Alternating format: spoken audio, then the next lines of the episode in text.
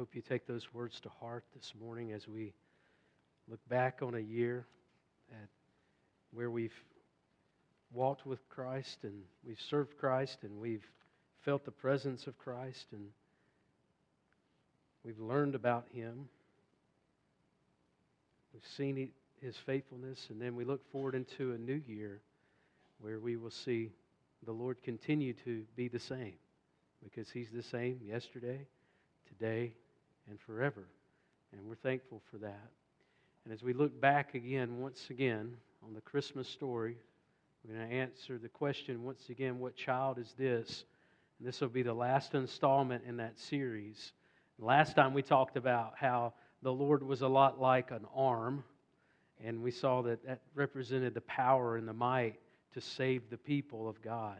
And that's what Jesus was as he was in that manger, laid in that manger. Well, we hear Matthew use another word for the Lord in the gospel, and he says that he is the Nazarene. And we think about that word Nazareth or the word Nazarene, it's related to an Old Testament word that means root or shoot. And if we look at that word and we realize the, the various prophecies that relate to that, we see that Jesus is the fulfillment of those prophecies and how he is the root or the shoot of Jesse that was to come, that was prophesied that he would come. So if you have your Bible, open it up to Isaiah chapter 11. Isaiah chapter 11. And if we think about how Jesus is the shoot from the stump or the stump of, of Jesse, then we can see that he is the one who was prophesied to come, but not only is he the one that was prophesied that would come, the Old Testament reveals to us that he is coming again. He is our coming king. He's going to come a second time. And as we Christians, we worship here together, we're not looking for the first advent of the Lord anymore. We're looking ahead to the second advent of the Lord when he comes again. And aren't you excited that that prophecy is yet to be fulfilled and it could be fulfilled in your lifetime? In fact, 2024 could be the year that the Lord returns. I'm excited about that. Could be. And I hope we, we see 2024 as opportunities for the Lord's arrival, second advent. I hope we think of it that way. But I hope we also think of it as a year to serve Him until He comes. And remember that He is our coming King. Now, I want us to just read the first few verses here of chapter 11. We'll read down through verse 5. So if you have your Bible, go ahead and stand with me and we'll read together the words of the prophet Isaiah. There shall come forth a shoot from the stump of Jesse, and a branch from his roots shall bear fruit. And the Spirit of the Lord shall rest upon him the spirit of wisdom and understanding, the spirit of counsel and might, the spirit of knowledge and the fear of the Lord. And his delight shall be in the fear of the Lord. He shall not judge by what his eyes see, or decide disputes by what his ears hear, but with righteousness he shall judge the poor, and decide with equity for the meek of the earth. And he shall strike the earth with the rod of his mouth and with the breath of his lips he shall kill the wicked. Righteousness shall be the belt of his waist, and faithfulness the belt of his loins. Let us pray together. Our Father, we are thankful for your word this morning. We pray, Lord Jesus, that you would enlighten our hearts with the knowledge of your presence. We thank you, dear Lord, for the words that were written so long ago and yet have so marvelous a meaning for us today. And we can live 2024 every day that you give us, Lord, with the expectation of your coming again. And we thank you, dear Lord, that that knowledge has been given to us, Lord, that you are coming. But Lord, there are many in the world, Lord, that need to hear of our coming King, and they need to be prepared by receiving by faith the hope of the gospel and eternal life that comes by the shed blood of Jesus. I pray, Lord, that you would use us, use us as your vessels to carry your word into the world. And Lord, that we would be faithful to you this year. Lord, we look back on the year prior and we just thank you for all your blessings. And we can't thank you enough for all that you've done. And we know that, Lord, you will do mighty things. And so we give you the praise ahead of time for all that you will accomplish. And go with us now as we study your word. We pray this in Jesus' name. Amen. You may be seated. And we, we think about the Lord's coming kingdom, and when he returns, he's bringing this kingdom with him. We look at this passage and we see that something dramatic, something drastic happened in the lineage of David, in the kingship of Israel. The throne was left inhabited. The Lord had said to David multiple times that he would not lack a man on the throne and that there would be a continual succession that came after David. Well, something dramatic happened. And, and what we see happened right here in verse 1 is that there was where what's used to be a tree, which represented the, the lineage of David, there was a stump. So, how did a stump appear where there used to be a tree? Somebody tell me how that happens. The tree gets cut down, right? So if you look there again at verse 1, there shall come forth a shoot from the stump of Jesse. Have any, anyone ever seen where there used to be a tree, something uh, happened and it cut and it was cut down, it fell down, but then after a year or so later, there comes up a shoot from that tree. It begins to grow again. Something happens. That's the imagery that Isaiah gives us. That's the imagery of the New Testament whenever it calls Jesus the Nazarene. He is the shoot or the, the, the branch. He's the new growth in the place where there was death. He's the, the new ruler in the place of the stump. Look at, look at here again with me in verse 11, and I want you to see how in Jesus' kingdom righteousness will reign instead of the evil that was reigning.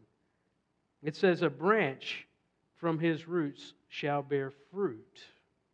The branch shall bear fruit. Well, what is fruit? Fruit is always in the, in the Bible, especially in the New Testament, it's an image of good deeds. It's an image of righteousness. It's an image of the way things should be. Our lives should produce fruit.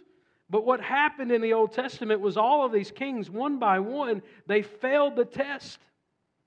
And God rejected them over and over again, all of the descendants of David. And when you come down to uh, one of the last kings, the king Josiah, he led, a, a, he led some reforms. And there was a revival that happened in Judea. And during that time, everybody was thinking, well, this is it, the revival that's coming, and God's going to bring about uh, the, the cons- consolidation of his people during that time. Well, the prophets spoke and they said, No, it won't be during Josiah's reign, nor will it be in any of his descendants' reigns. They hated the prophets for that. They wanted to kill Jeremiah. God had told Jeremiah, I'm going to use you to build up and to tear down. And I'm going to use you like someone who's coming in with an axe to chop this tree down. Guess what they did to Jeremiah?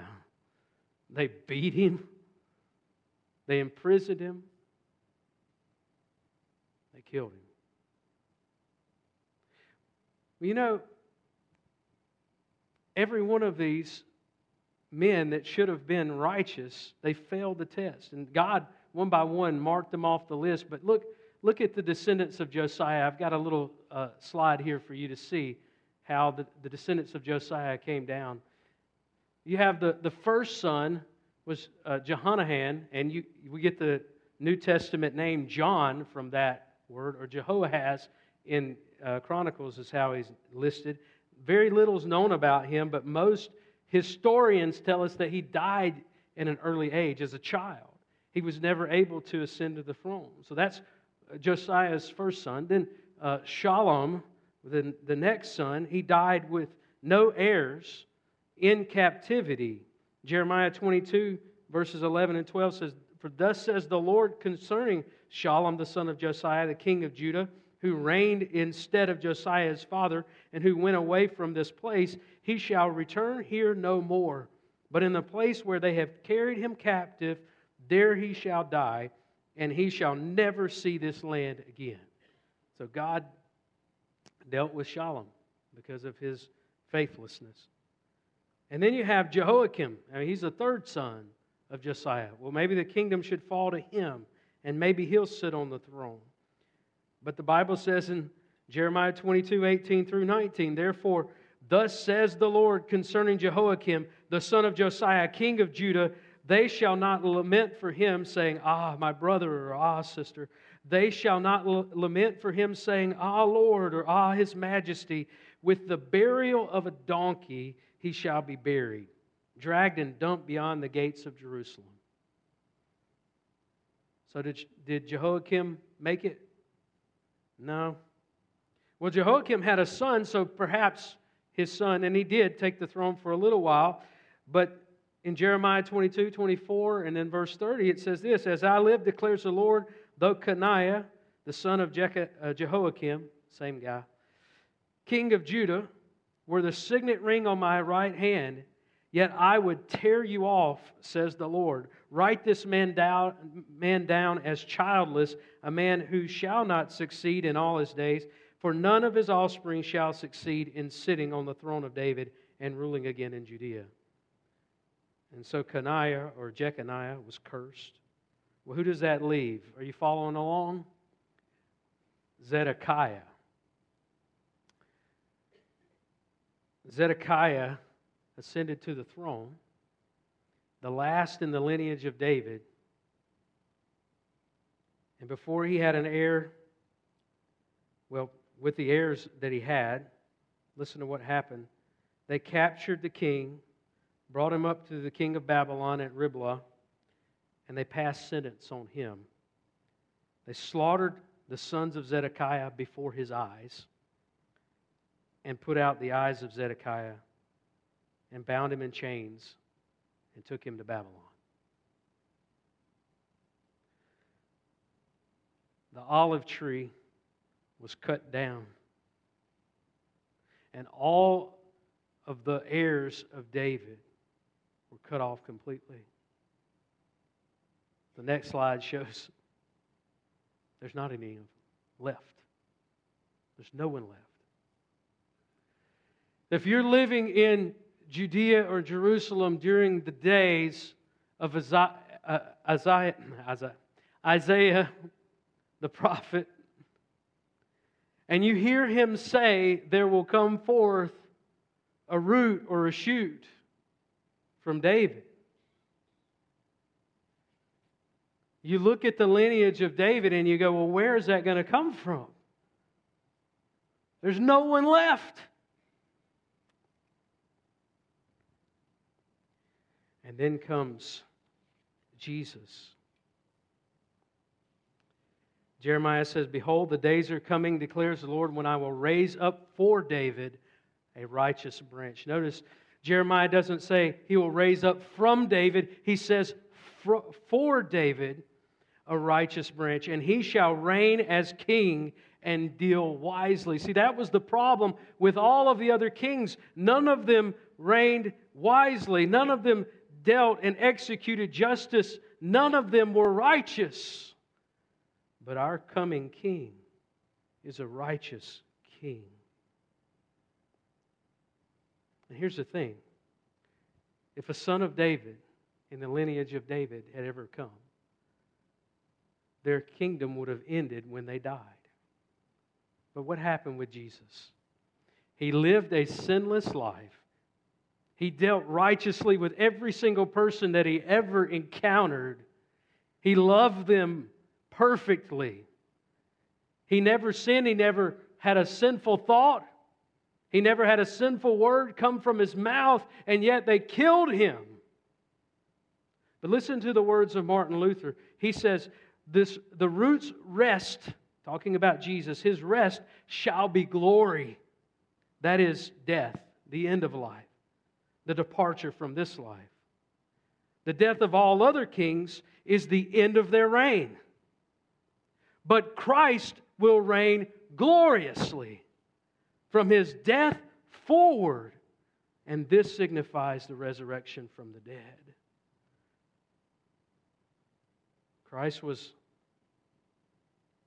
sent to this earth once to live a sinless life and to die and to be raised again. And he will come again reigning as the righteous branch of Jesse.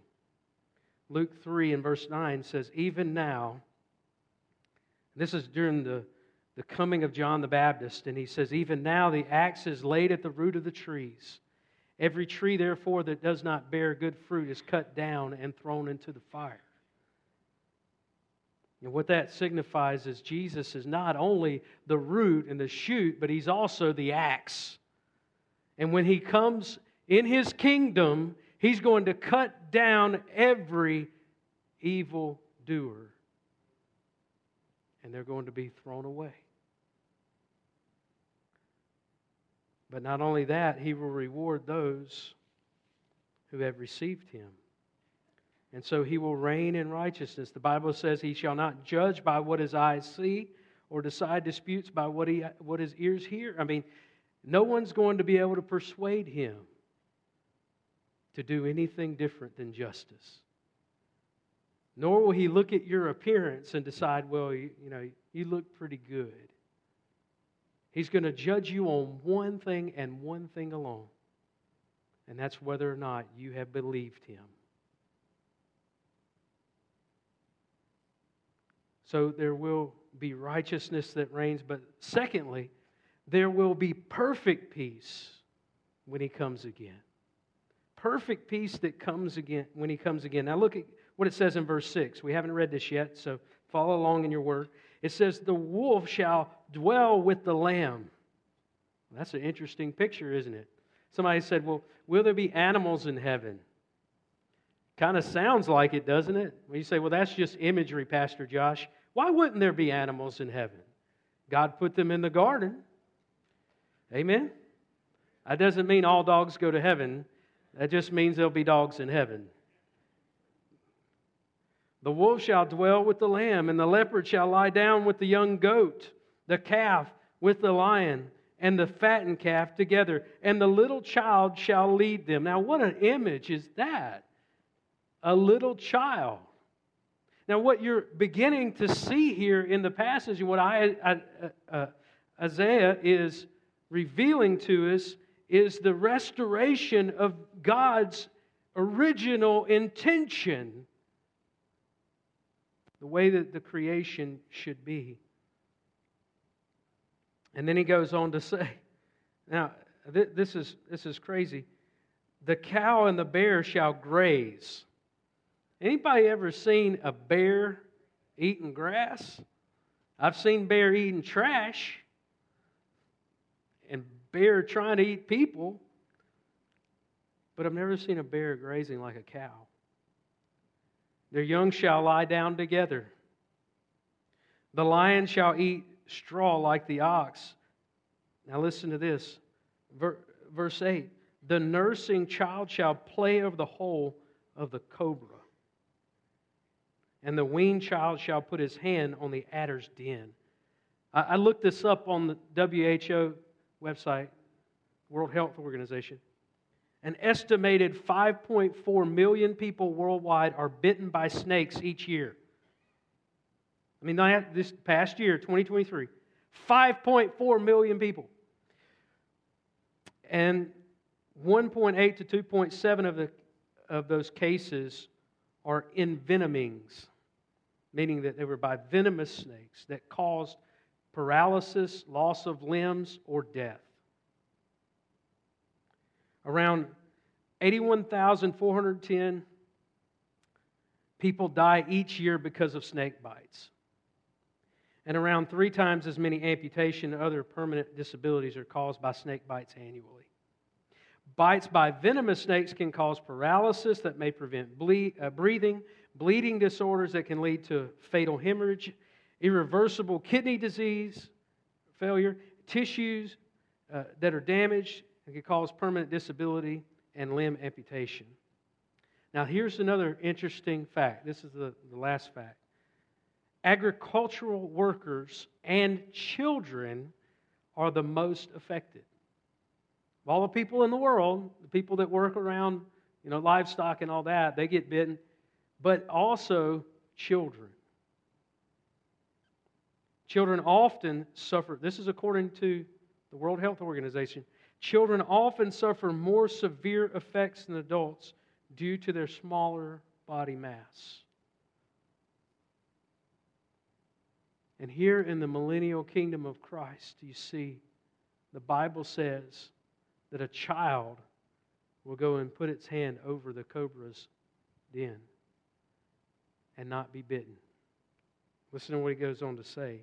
He says, The weaned child shall put his hand on the adder's deer. They shall not hurt or destroy in all my holy mountain. Man, I, I love that phrase.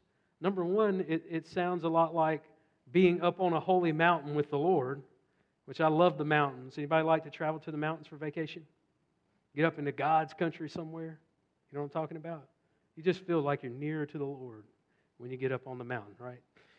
There's a lot of songs and stuff about that. I'd be glad to send you all of this, Miss Nancy, if you'd like it.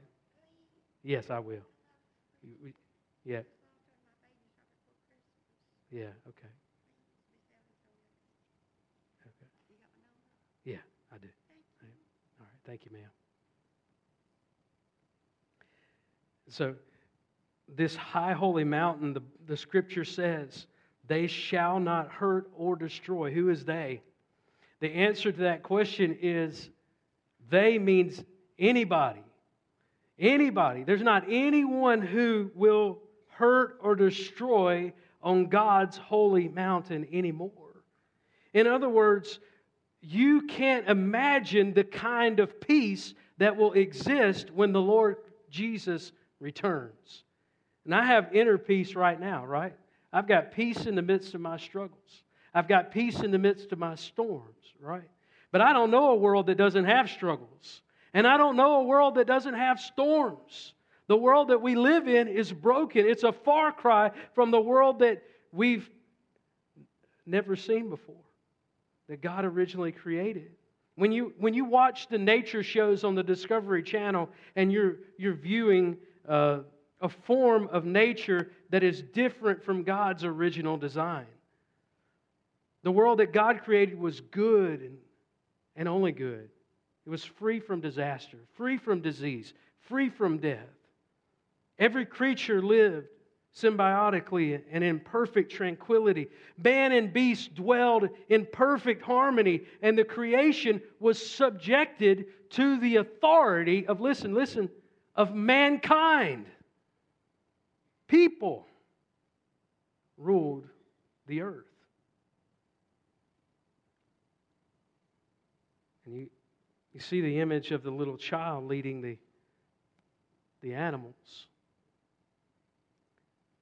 Because even the least,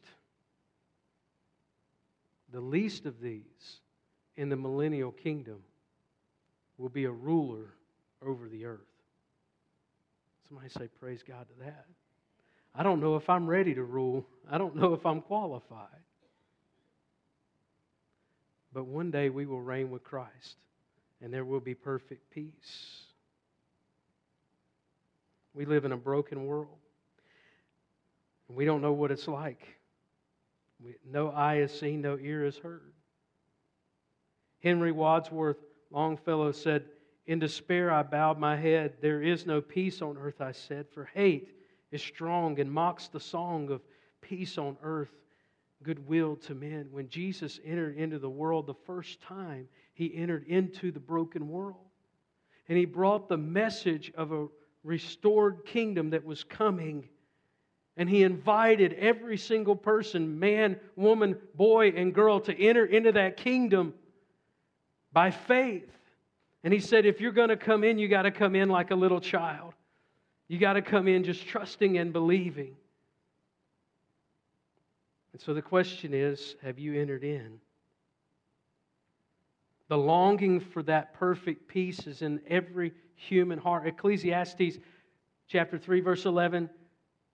Jeremiah, uh, the excuse me, the teacher, he says that God has put eternity into the heart of every man, and yet not the ability to reach it. Where does that come from? Well, it comes from a relationship with Christ. I mean, the rest of the world is trying to figure this out. And you have the Buddhist, and the Buddhist teaches that an, an escape to nirvana means that you can get away from all the chaos of the world and eventually transcend it all. Hinduism teaches that you must maintain a right relationship with others around you and inwardly and be true to yourself and then you will be rewarded in the next life. But you better be careful and watch out because you might come back as a cockroach. And, but then you have Islam, and it teaches that if you keep the five pillars, that you'll earn your way into heaven or a reward. And then you ask the, the Muslim during prayer time who's not going, hey, um, are you going to get away with this? You're not in prayer. And they say, Oh, God only knows. And they live their life in fear and dread of what's to come. Christianity is different. And it's different precisely because the righteous branch came, he lived his sinless life, and he died for you and me, and then he invites us into his kingdom. And it's all free to us. All we have to do is believe in Him, put our faith in Him. And then we will be with Him for eternity in a place of perfect peace. But I want to tell you, thirdly, though, in the millennial kingdom, in the coming kingdom, a remnant will remain. Look again at what it says in verse 10. It says that in that day, the root of Jesse, who shall stand as a signal for the peoples, of him shall the nations inquire, and his resting place shall be glorious. In that day, the Lord will extend his hand a second time to recover the remnant that remains of his people. From Assyria, from Egypt, from Pathros, from Cush, Cush, from Elam, from Shinar, from Hamath, and from the coastlands of the sea. And we don't have to do all the geography on that, but what does it sound like to you? from everywhere. Isaiah envisioned a mass exodus of the people from the countries of the world returning to the holy mountain of God. Every country where the people had been exiled was giving up the people of God simultaneously as they gathered to worship God. Well, what is that? Well, that's a picture of the gathering that is to come. In the New Testament, this gathering of the people of God is known as the rapture. I say, I'm going up. I'm not going down. It says he will extend his hand. It's almost like God will reach down and just gather up his people and snatch them up and bring them up to the mountain with him. That's exciting. And when he returns, folks, that's what's going to happen. That's the next thing that's going to happen for the people of God. That's what the advent we look forward to. He's coming back to get us. And the remnant that he speaks of is not just the children of Israel that have been scattered, the remnant is you and me. We are the remnant. We are the faithful of God, the children of God that He will return to receive. Jesus said this in Matthew 24. He said, And He will send out His angels with a loud trumpet call, and they will gather His elect from the four winds, from one end of heaven to the other. Does it sound like similar language to you? That's rapture words right there, rapture theology right there. 1 Thessalonians 4, verse 17 then we who are alive, who are left, will be caught up together with them in the clouds. That's actually the only place where that word is used there that's translated in Latin rapture. to meet the Lord in the air, and so we will always be with the Lord. Man, 2024 is full of opportunities for this to happen. It could happen this year. It could happen this month. Well, in January. It could happen this week. It could happen today. It could happen this minute.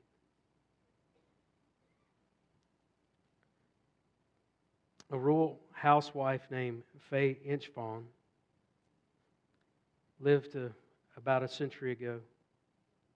Wrote these lines as she thought about her need. Now, you just imagine her as I read these, this poem with a little child around her leg and the toast in the oven burning and the pot boiling on the stove, dishes piling up. She wrote these lines describing her need and expect, expectancy of God's presence. Sometimes, when everything goes wrong, when days are short and nights are long, when wash day brings so dull a sky that not a single thing will dry. And when the kitchen chimney smokes, and when there's none so old as folks, when friends deplore my faded youth, when the baby cuts a tooth, while John, the baby last but one, clings round my skirts till day is done. And fat, good natured Jane is glum. And butcher's man forgets to come. Sometimes I say, on days like these, I get a sudden gleam of bliss. Not on some sunny day of ease, he'll come, but on a day like this. He could come anytime. But I want you to keep your head high all throughout this coming year and think this could be the day of the Lord every single day until He returns. Last point evil will be eliminated, it'll be gone in the coming kingdom. When the king returns, he's going to eliminate evil. After the rapture, you know, must happen the final struggle between the armies of God and the forces of the enemy must occur. We know this battle as the Battle of Armageddon because of the location from which it will occur. Now imagine all of the armies gathered around Israel, surrounding her, and this is the picture of the believer, the world, the flesh, and the devil all consolidated and aligned against you and me. But on that day, the enemy of our soul will be defeated. Listen to what he says. He says, They shall swoop down on the shoulders, meaning the people of God, shall swoop down on the soldier of the Philistine in the west, and together they shall plunder the people of the east. They shall put out their hand against Edom and Moab, and the Ammonites shall obey them, and the Lord will utterly destroy the tongue of the sea of Egypt and will wave his hand over the river with his scorching breath and strike into the seven channels, and he will lead people across in sandals, and there will be a highway from Assyria for the remnant that remains of his people, as there was for Israel when they came up from the land of Egypt. Every enemy of God defeated, evil eradicated and eliminated forever. What that means is that there are going to be many on that day that it will be a dreadful day for them when the Lord returns. And so we must be about the business this year, this day, in preparing every soul that we meet to be ready to see the coming King when he returns. That's your job. That's my job. That's why we've been placed on this planet. That's why we've been left here even after we've come to know the Lord. You know, the first century Christians, they had a word that they used to say, and it was a word, Maranatha. And the word literally means our Lord comes. That's what it means. And it became the standard greeting of the church whenever they would meet each other. By the way, in Jerusalem they would say shalom, but the Christians throughout the world began to say Maranatha. Our Lord comes. Our Lord comes. Will you say that to each other? Can you say it with me right now? Maranatha. Say it. I want you to say that when you greet other Christians this year. Say it. That word expresses your hope and your readiness for the king to return. That, that word means I'm ready when you say it. Is that true for you? I want you to bow your head, close your eyes. Are you ready? Listen, if he came today, would you be able to say, Maranatha, my king comes? My king comes, and I'm ready. What's left on your to do list? 2023 is almost gone. 2024 is at your doorstep. What's left to do? If you've never put your faith in Christ, do it now. Repent of your sin. Admit to Him that you need Him. Be saved today. If you want to do that, follow me in this prayer. Let this be the prayer of your heart. Say, Lord Jesus, I admit to you that I am a sinner. I've done things that are wrong, and I failed to do the things that I know are right. And I deserve the penalty for my sin, and I deserve to be separated from you. But Jesus, I believe that you came and you lived a sinless life. You are the righteous branch. I believe that you died in my place on the cross. And I believe that you're coming again. So, Jesus, forgive my sin. Make me a new person. Write my name down in your book.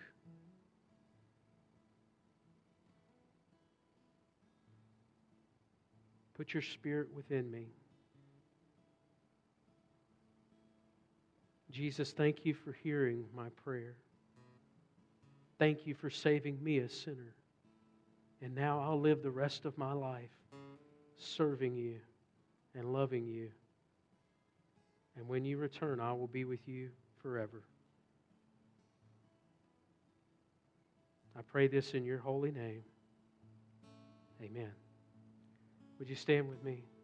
If you prayed that prayer and you meant that prayer with all your heart, then the Lord Jesus has heard that prayer and something miraculous has happened. He's written your name down, He's given you the hope of eternity, and you belong to Him, and He will come for you one day. But if you've made that decision, that's not a private decision, that's a public decision that's meant to be expressed. And so this invitation is for you to come and publicly profess the faith that you have in Jesus. We'll offer you baptism. We'll offer you a, a, small group so you can grow and learn. And we've got resources for you so that you can grow and learn more about Jesus and serve Him faithfully. So you come as we sing. If you need prayer, then you come. And if you'd like to join our church and serve along the saints here, this is your opportunity as well to join us. So let's sing together our invitation.